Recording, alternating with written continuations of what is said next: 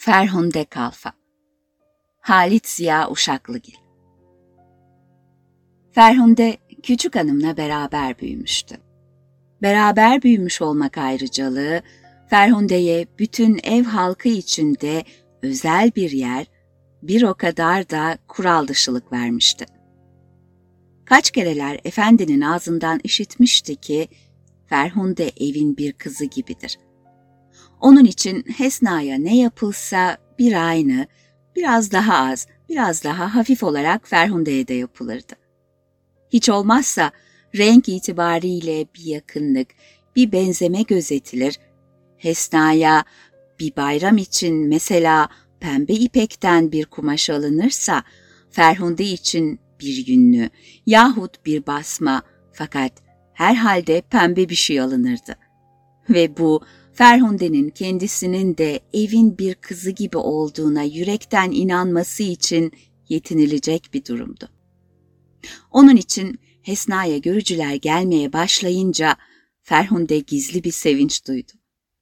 Bu görücüler kısmen kendisine de bir evlilik müjdecisi hükmündeydiler.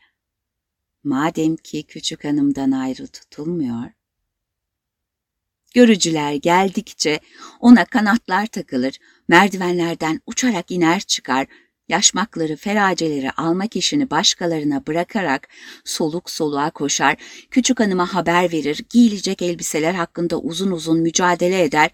Sonra bir aralık ortadan kaybolur, beş dakika sonra değişmiş olarak geri dönerdi. En önemli iş onundu. Misafirlere kahve verirdi ve bu özel tören için doğal olarak Ferhunde Kalfa'da giyinir kuşanırdı. Adet etmişti. Mutlaka elbisesini küçük hanımkine yaklaştırmaya çalışırdı. Bugün küçük hanım görücülere yeşil mantillerle çıkacak öyle mi? Ferhunde derhal karar verirdi. O da tirşe basmalarını giyecek. Sonra küçük hanım önde, Ferhunde Kalfa arkada görücülerin huzuruna çıkılırdı. Kahveleri verdikten sonra Ferhunde gider, küçük hanımın sandalyesine paralel bir yerde gözlerini indirerek, içten gelen bir utançla kızararak, ta kalbinden gelen bir titremeyle elinde kahve tepsisi bekler, burada 5-10 dakika küçük hanımla beraber görücüye çıkmış bir kız hayatını yaşardı. Görücülerin yanından çıkınca kalbi çarparak küçük hanımla beraber koşar, onunla odaya kapanır, küçük hanımın boynuna sarılır, zapt edilemez sevinç taşkınlığıyla. Çıldırdın mı ne oluyorsun? Kendine gel Ferhunde uyarılarına rağmen öper öperdi. İlk defalarında, ah bilsen küçük hanımcım ne kadar sıkıldım, ne kadar sıkıldım derdi. Sonraları, Artık alıştım. Şimdi üzülüyorum. Artık olup bitse, artık gelin versen de demeye başlamıştı. Mutlaka giden görücülerin kendisine de bir şey getireceklerinden, bu evin içinde dönen evlilik meselesinden kendisine de bir pay düşeceğine vicdani bir kanaatle emindi. Bunu ne onun ne başkalarının söylemesine ihtiyaç yoktu. Hatta bu o kadar doğal bir şeydi ki söylenmesi doğallığını bozardı. Madem ki küçük hanımdan ayrı tutulmuyor, kendi güzelliğine güveni vardı. Hatta görücüler gelmeye başladıktan sonra küçük hanımla kendi aralarında karşılaştırmalar kurar, oranlar belli eder, hesabın sonunda kendisine gururlanma sebebi olacak sonuçlar çıkarırdı. Onun kısa kısa siyah kaşları, yumukça küçük siyah gözleri, pek ziyade utandığı zaman donuk bir kızıllık tabakası altında dalgalanan keşmiri bir rengi ve geniş omuzlar altında gittikçe darlaşan gövdesiyle hoş bir endamı vardı. Bütün bu bir araya getirilmiş bilgiye eski kırılmış bir aynadan aşırılarak odasında özenle saklanan el kadar bir parçada uzun uzun inceleyerek hükmetmişti ki, Ferhunde Kalfa öyle yabana atılacak bir şey değildir. Yalnız küçük hanımın bir şeyini kıskanırdı. Evet, bunu kendi nefsine karşı da itiraf etmişti. Açıkça, sözü dolandırmadan kıskanırdı. sarı saçlar. Kaşlara, gözlere, tenine o kadar önem vermezdi. Kendisinde bunlara denk gelecek kıymetler, üstünlükler bulurdu. Fakat saçlar, ah, mümkün olsa onları değiştirmek, bu kara şeyleri sarı, sapsarı, sırma gibi yapmak mümkün olsa. Düğüne karar verildikten sonra ufak bir korkuyla beraber sevinmekten uzak kalmamıştı. Hatta bir gece farkında olmaksızın o korkuya gereğinden fazla kendisini kaptırdığını hissedince birden silkinerek kendi kendisini şiddetli bir azarlamayla gerçeğe davet etmişti. Çılgın kız. Çifte düğün yapacak değiller ya. Her şeyin bir sırası var. Kıskanmıyor, tam tersine o beklenen sıranın çabuk gelmesi için herkesten çok o telaş ediyor. Her sabah çarşıya çıkılma ihtiyacını küçük hanımın hatırına o getiriyordu. Bu çarşı seferlerinde hanımlara eşlik ediyor, işlenmiş terlik kutuları, türlü türlü kumaş paketleri, sırmalı bohçalar, havlular, kollarının arasında biriktikçe bunların başkasına taşıttırılmasına izin vermeyerek kucağından taşan eşyayla hanımların arasından koşuyordu.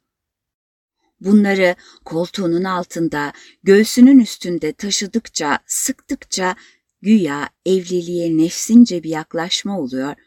Onlardan ruhuna bir hülya kokusu, bir mutluluk müjdesi geliyordu. Eve böyle neler taşıdı. Terden yaşmığı yanaklarına yapışarak yorgunluktan soluya soluya İstanbul'un bin köşesinden neler neler getirdi. Ve hep bunlar alınırken, beklenirken kendisini, kendi düğününü düşünür, sonra doğal bir insaf hissiyle haddini bilip hayaller kurmaktan vazgeçerdi. Bununla beraber bütün bu kumaşlardan, işlenmiş şeylerden, gümüş kapkaçaklardan kendisine de sayıca daha az, daha ucuz, daha sade bir çeyiz düzer, içinden vicdanının yasakladığı türlü dilekler tutardı. Şundan ben de alayım. Harsın biraz daha sade olsun. Bunun elbette bir ucuzunu bulurum ama daha küçük olacakmış, ne zararı var, derdi. Bunlar eve getirilip de herkes başına üşüşünce Ferhunde bir ateş parçası kesilirdi. Elinden gelse bunları kimseye göstermeyecek, kimsenin el sürmesine razı olmayacaktı. Bunlara bakmak, dokunmak hakkının küçük hanımdan sonra yalnız kendisine ait olduğunu düşünürdü. Onları herkesten kıskanır, esirgerdi.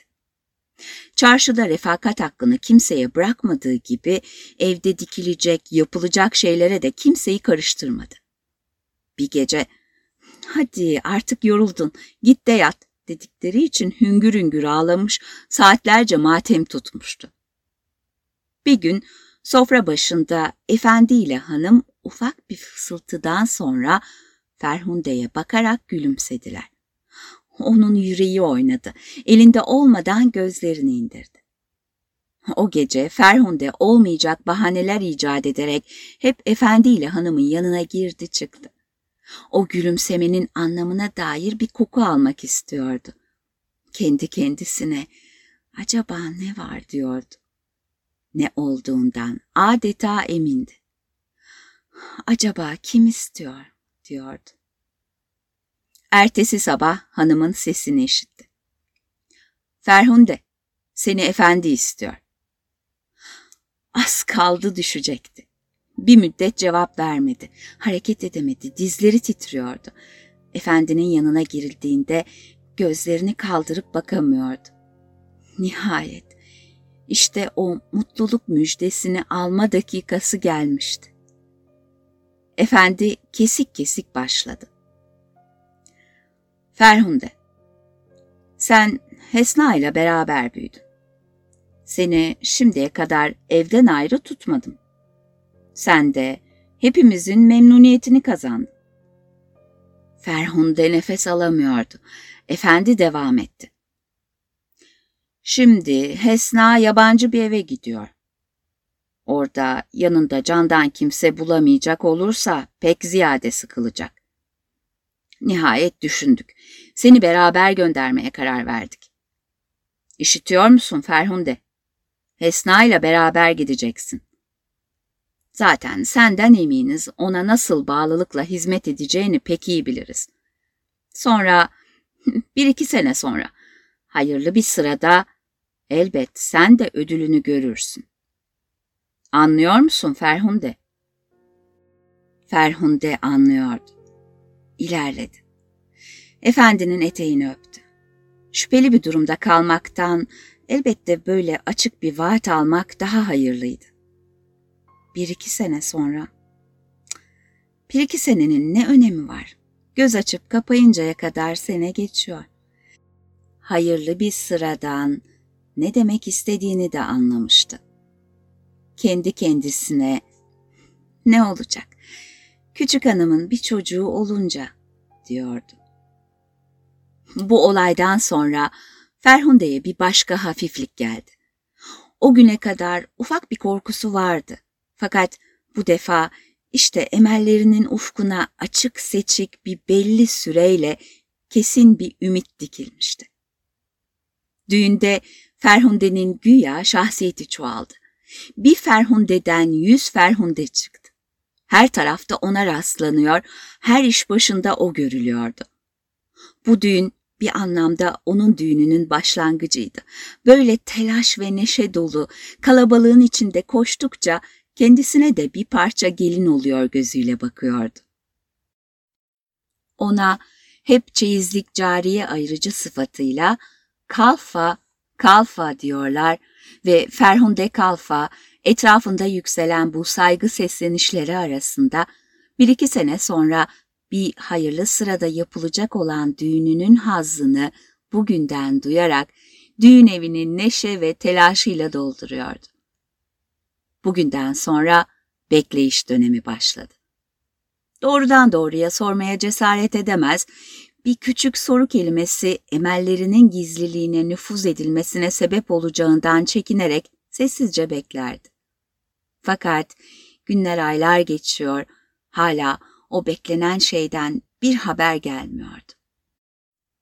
Bir gün kızararak, utanarak her vakit her şey hakkında teklifsizce görüştüğü küçük hanımından bu defa sıkılarak sormaya cesaret etti.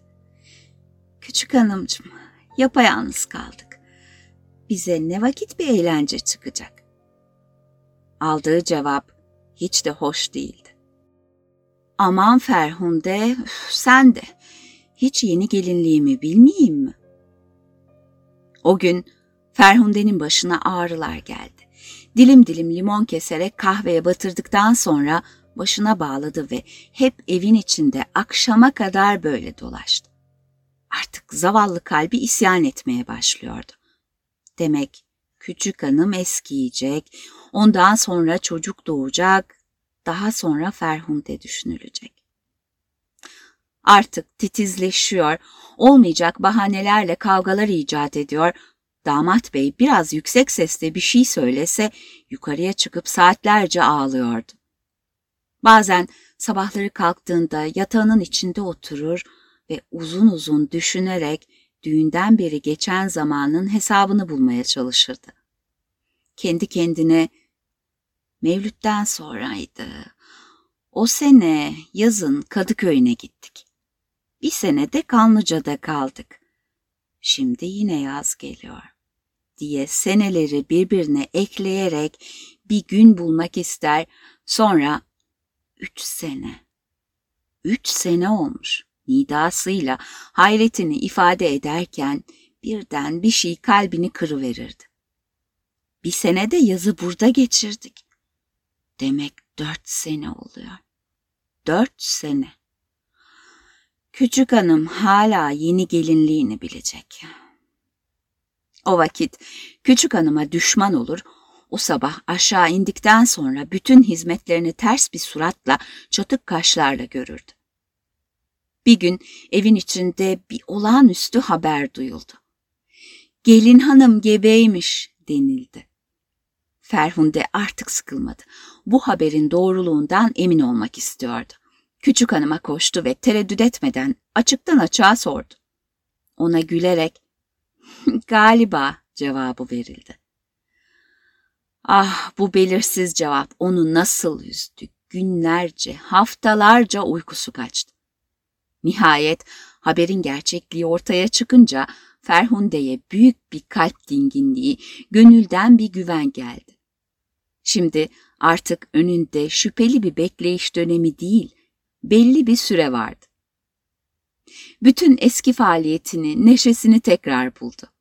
Artık küçük hanımın yanından ayrılmıyor, gözünün içine bakıyor, o merdivenlerden inerken kollarına girmek istiyordu. İkide bir de sorardı. Daha ne kadar var küçük hanım? Şimdi sekiz ay mı kaldı? Daha bir ay var. Tam otuz gün desenize. Bu bekleyiş heyecanı onu sarartıyor, kuvvetten düşürüyordu. Artık bütün hayatı hastalıklı bir sinirlilik içinde hummalarla geçiyordu. Çocuğu çıldırasıya sevdi.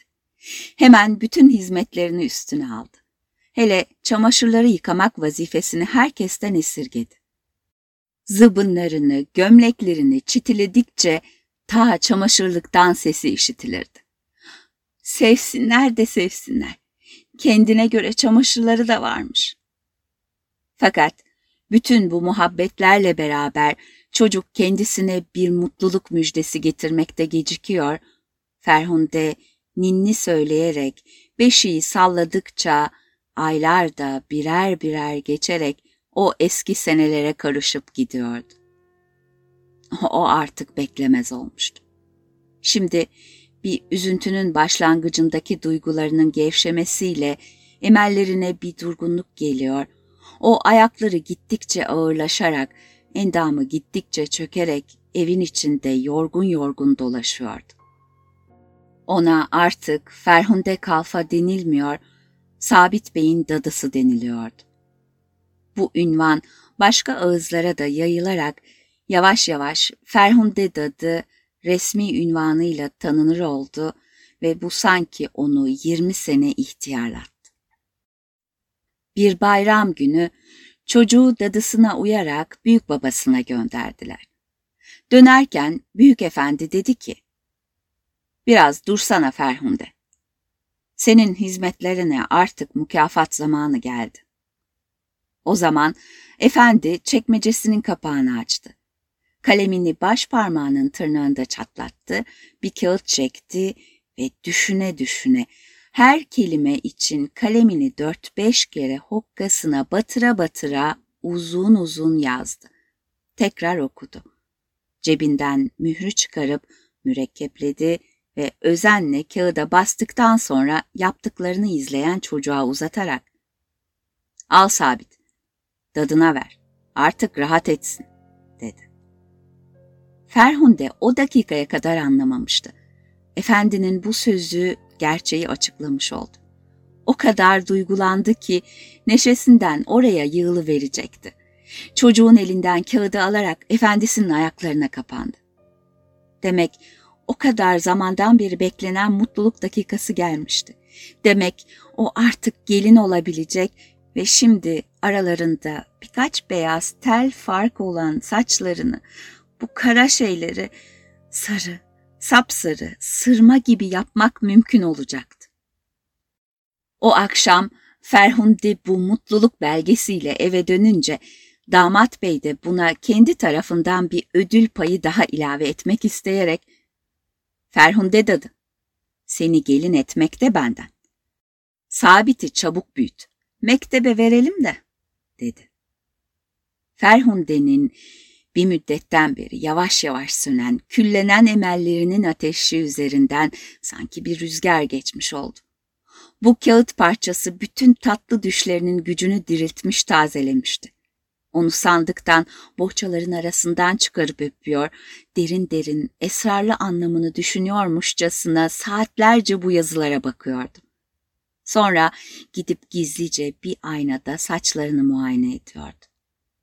Bir, iki, üç.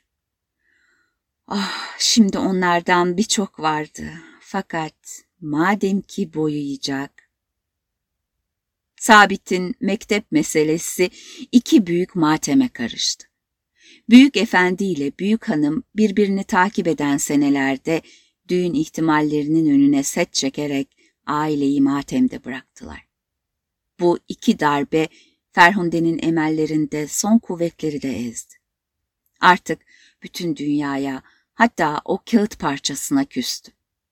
Geceleri yatarken düşünmemeye, hayal kurmamaya çalışıyordu. Şimdi zavallı kalbinde her şeyi fena gösteren bir acılık vardı ve bu küskünlük içinde sabit serpilip büyüdükçe Ferhunde'nin omuzları daha fazla çökerek, adımları daha fazla ağırlaşarak, şakaklarında gittikçe beyaz teller çoğalıyordu. Bir gece Hesna tiz bir kahkahayla odasından çıkarak telaşla Ferhunde'yi çağırdı. Dadı, dadı. Şimdi Ferhunde'ye o da dadı diyordu. Ferhunde yanlarına çıktığında Hesna Hanım'la damat bey hala gülüyordu. Hesna Hanım dedi ki, Dadı, haberin var mı? Senin kısmetin çıktı. Ferhunde hayretle baktı. İnanamıyordu. Aa, inanmıyor musun dadı? İşte bey söylüyor. Seni Sabit'in lalası istiyormuş. Ferhunde hiç cevap vermedi. Çevrildi ve dışarıya çıktı. Kendi kendisine mırıldanırken arkasından işittiler. Tamam diyordu. Bekle bekle de Lala'ya var. Ferhunde'nin Lala'yı istemediğine kanaat getirilince bütün kolculara, eve gelip giden kadınlara, komşulara haber verildi ki evde gelin edilecek bir çırak var. O günden sonra Ferhunde için hummalı yeni bir dönem başladı. Evlilik meselesi tekrar can bulmuştu. Hatta görücüler bile geldiler. Ama zaman geçiyor, beyaz teller acımasız bir inatla çoğalıyor ve Ferhunde hala bekliyordu. Bir gün Hesna Hanım dedi ki, Dadı, bugün seninle nereye gidiyoruz biliyor musun? Sabit için kız bakmaya. Ferhunde şaşırdı. Nasıl? Sabit Bey evlenecek kadar büyümüş müydü? O zaman zihninden hesap etti. Sabit için 22'sinde diyorlardı. Düğünden dört sene sonra doğmuştu. Hesna Hanım gelin olurken 22'sinde olduğunu zaten söylüyordu. Şu halde hesabın sonucunu bulamıyor. Bu seneleri birbirine ilave ederek o dehşete düşüren toplama ulaşamıyordu. Fakat ta kalbinin içinde bir ağlama düğümü duydu.